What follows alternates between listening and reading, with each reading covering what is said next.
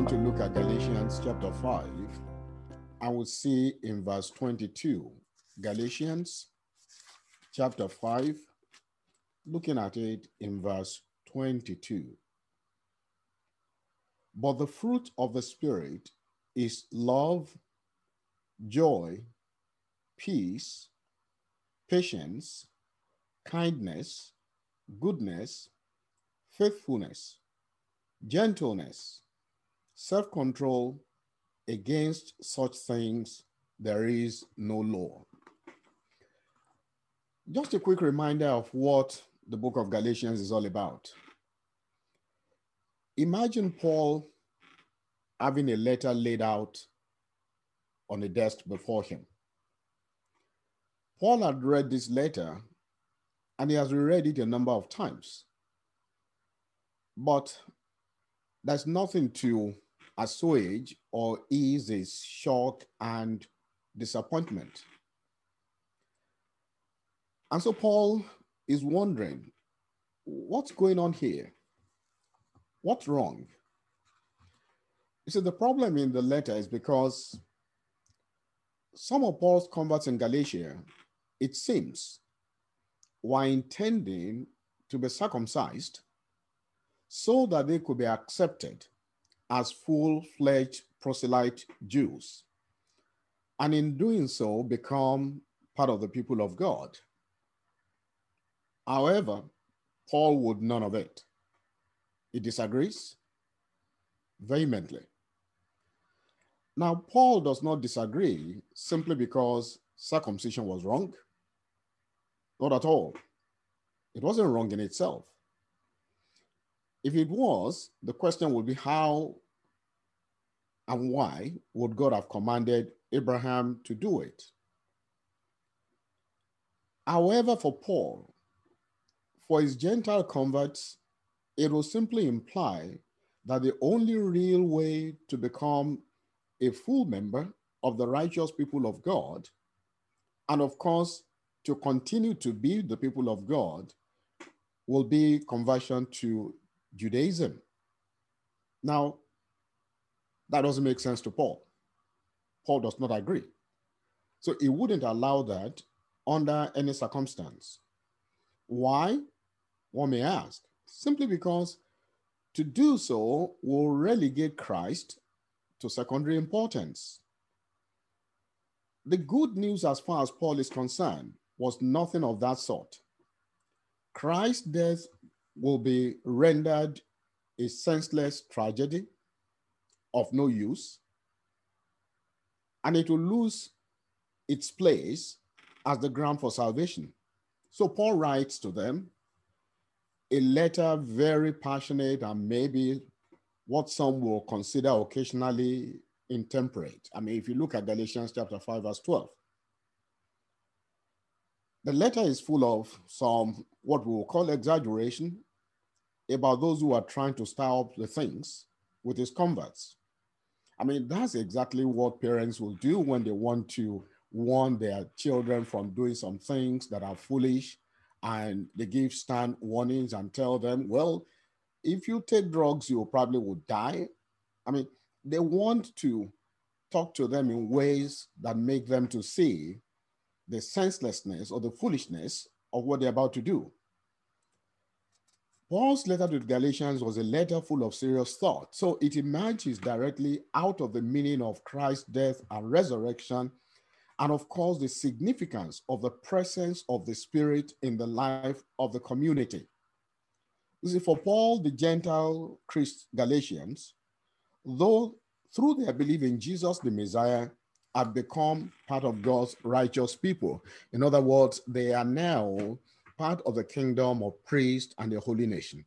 They do not need anything in addition. They are already full fledged members of God's holy people, and their lives should reflect that. So, what Paul begins to do then is to set out the implications of their conversion for the life of the community. So, what does he do? He does a few things. Number one, it speaks of the importance of unity in the community. And this is something Paul is always exercised about. I mean, and is illustrated most clearly in the table fellowship between the believers. In order to accentuate that, Paul tells a story. So he tells a story of what happened in Antioch, where Jews and Gentile Christians were eating their meals together, celebrating the Lord's presence with them, until some men came from James to tell them to stop doing otherwise. You see, these people were so persuasive that even Peter and Barnabas, Paul's very good friend, agreed that they should behave differently and eat only meals prepared according to the rules. But Paul saw that as confusing. The unity of the body, oneness in Christ, does not come from bringing Gentiles into full-fledged observance of Jewish kashrut. In other words, being in Christ takes precedent even over the specific identity of the people as Jews or Gentiles. In the new people of God, constituted by Christ, both Jews and Gentiles, and for that matter, slaves and free people, males and female, are equally welcome. So fellowship cannot be determined by national identity or any other grounds. And we still need to bear that in mind today. That our identity in Christ trumps our ethnic identity, our national identities, our gender, our gender, our gender, our genealogy or geography, whatever it is, especially at the table of the Lord. All are equally welcome as brothers and sisters. You see, Paul would have been appalled and outraged at churches in several parts of the world today which are separated on racial grounds. Second, Paul makes it clear the, the issue of identity. You see, on what conditions does one become part of the people of God? As far as Paul is concerned, since the death and resurrection of Jesus and the outpouring of the Spirit, the new people of God are now identified not by circumcision, but by the Spirit of God in their midst. So, the, the key issue or the key criterion for being a part of the new people of God is the presence of the Spirit. The circumcision of the heart, that's what Paul calls it elsewhere. You see, so circumcision of the flesh in and of itself doesn't really matter. And that leads to Paul's main point. So Paul asked one question of his Gentile converts Did you receive and experience the presence of the Spirit by doing the works of the law or by believing the good news about Christ? That's Galatians 3:12. The answer seems obvious but then, why are they willing to subject themselves to circumcision? Maybe they have not really understood the implications. What they fail to realize, Paul is saying, is this. Now, if you go the whole way and you become proselyte Jews, you are obligating yourself to every aspect of the whole law. So to do so would be to turn something which had a temporary function in God's purposes in bringing them to salvation.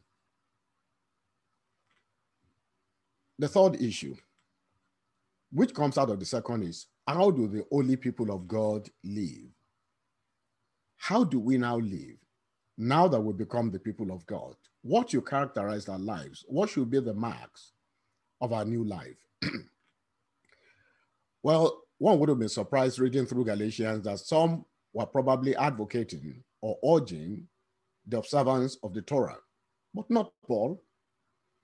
But if they are not to take that on, is there not a serious risk that the converts of Paul will simply return to their old ways in pagan culture? This is a serious concern, and Paul is not oblivious or unaware of this danger. So while Paul, on the one hand, affirms freedom in Christ from the obligations of full Torah observance, he wants them, on the other hand, not to use their freedom as a means of self indulgence. We see that in chapter 5, verse 13. You see, nothing will be further from the intention of the Torah, which is summed up in the single command love your neighbor as yourself. Now, the question is how could they live that life of love? Paul gives an answer. It doesn't leave the people guessing. Answer simple carry on living by the Spirit. When they began their lives as the people of God, they started with the Spirit. They started with the Spirit. We see that in chapter 3, verse 2. But then life in the Spirit must be based on more than just having a sacred memory, something that happened in the past, but it must be an ongoing, a dynamic, life shaping relationship, working by the Spirit with lives controlled by the Spirit. It's a journey in which the orientation of the Christian life, the believer's new life, the orientation of the whole being is towards God and towards God's purposes. Simply stated, the life lived by the Spirit issues in the fruit of the Spirit. You see, today people talk in charismatic circles and different circles, life in the Spirit. What, what exactly does it mean? And we want to say that life in the Spirit is more than just speaking in tongues. And I, get me right, I'm a Pentecostal, I'm a Wesleyan, I'm not ashamed of speaking in tongues, but we are saying, and I'm saying that it is more than just speaking in tongues and such experiences. No, life lived by the Spirit issues in the fruit of the Spirit. I mean, you ask yourself, what's the purpose of speaking in tongues while there's anger, there's malice, there's bitterness, and all that? That raises a lot of questions, but that's not the point we're making here. The point we're trying to make is that the life lived in the Spirit must issue forth in the fruit of the Spirit. So, Paul now lists the characteristics of the Spirit guided life in chapter 5, verses 22 and 23. You see, descriptions of holy living have often started from the fruit of the Spirit, complete with an analysis of each item on the Spirit. Now, that may be helpful, but it doesn't really capture Paul's point. We need to state when Paul talks about the fruit of the Spirit, Paul does not see these as human virtues that the believer has to cultivate, water them, fertilize them as if they grew on a tree. No, that's not the way Paul understands the fruit of the Spirit. Their origin is from God, their source is God, and their growth and development only occur occur only by living by the Spirit and being guided by the Spirit. So, Paul has already highlighted the central theme of love. That's important. We need to bear that in mind.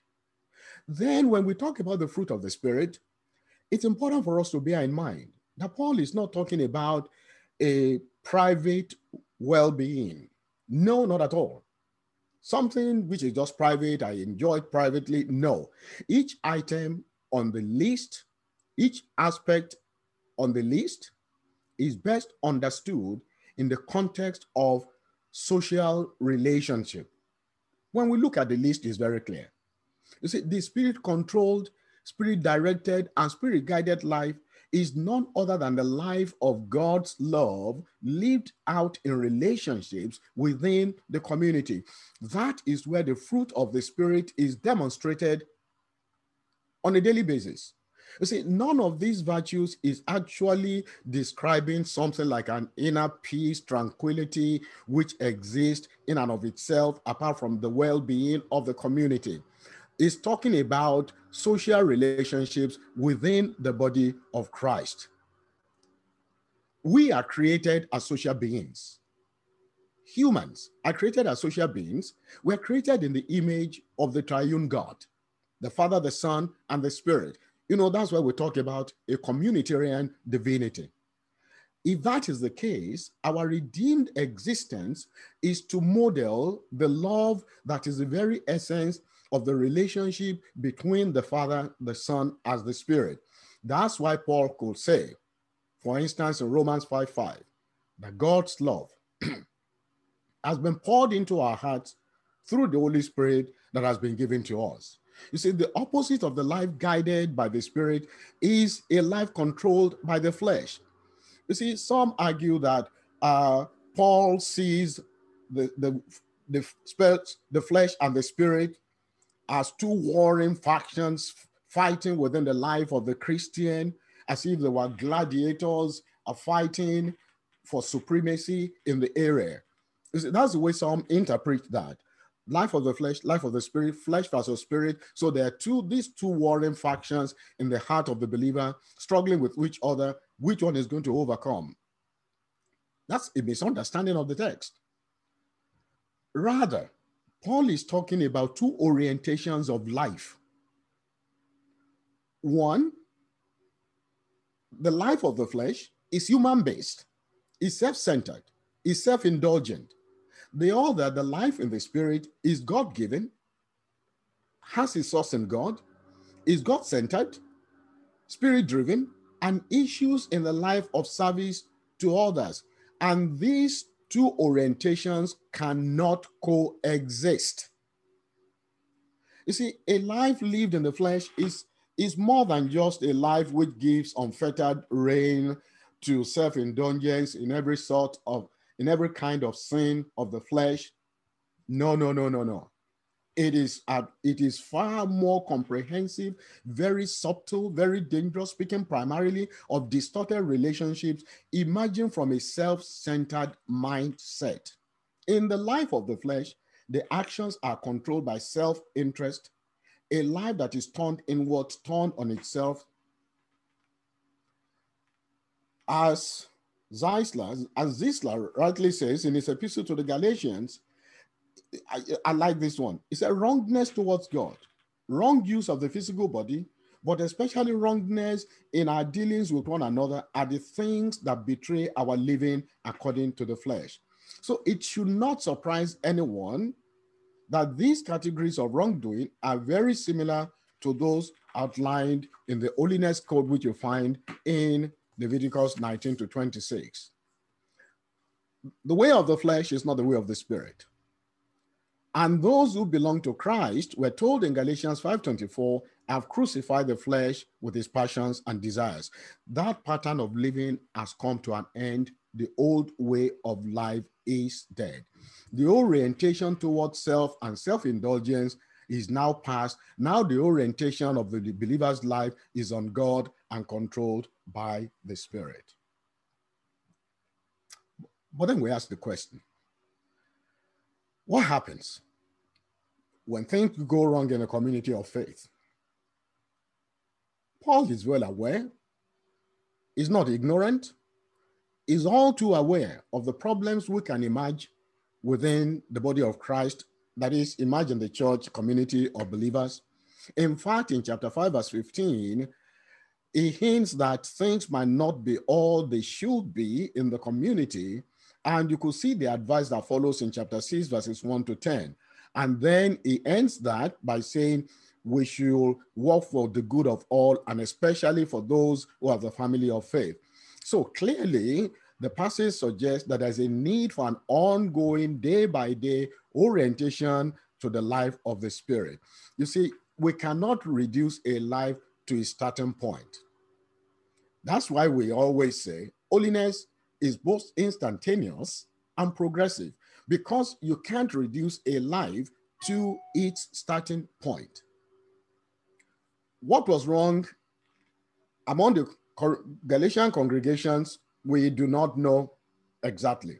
Maybe Paul would argue that some of the believers' actions and attitudes are reflective of the life of the flesh. Perhaps some are in danger of returning to self centered mindset whatever the specifics, we're all alert enough to know that enmities, strife, jealousy, anger, quarrels, divisions, dissensions, argumentations, factions, all these things bring problems into the church. And we also know that the life of the flesh occur in churches today. Now, if the Galatian church were a modern church, the problems might well be expressed in a different way How about my rights? How about my security? How about my view? How about my opinion, my feelings, my pain, my heart? But they will still amount to the same thing self centered mindset. And Paul reminds us that the consequence of selfish living and attitudes is corruption. Personal as well as communal disintegration. That way lies destruction. But Paul does not leave that unaddressed. The antidote to such damaging, reckless behavior is to remind them of the starting point death to the life of the flesh and call them now to live out the life of the spirit in love to one another. In other words, they need to remember who they are and to live like like it through the spirit. That's the point Paul is making. He urges those who are living by the Spirit to restore any who may have been tempted by self pity or self indulgence and to come to the Lord. So we see that life in the Spirit is, is, is a life that issues forth in the fruit of the Spirit. We turn again to Galatians chapter 5 and look at it, verses 22 and 23. Galatians 5 22 and 23. But the fruit, it didn't say the fruits, the fruit of the Spirit is love, joy, peace, patience, kindness, goodness, faithfulness, gentleness, self control. Against such things, there's no law. Do we see that all those are social qualities? Gentleness is in relation to somebody. All those aspects of the fruit are relational. You see, we can't pick one and choose one, not at all. As a result of the indwelling Christ, we are supplied now with a new principle of activity on the very ontological level of our very being, which is based on our initial conversion experience and more. So it involves a dynamic, ongoing, and intimate relationship with the Lord that not only is the ground of the life of holiness, but also is grounded in the life of holiness. You see, whatever holds true for Paul in those verses holds true for us. So, as we think about it, how are we exhibiting the fruit of the Spirit. Holiness is intricately linked and connected with the fruit of the Spirit. I pray the Lord helps each and every one of us to live lives that befit our calling and demonstrate the holiness that Christ has purchased for us and made available to us. And let's remember once again whatever God's word commands, his spirit enables.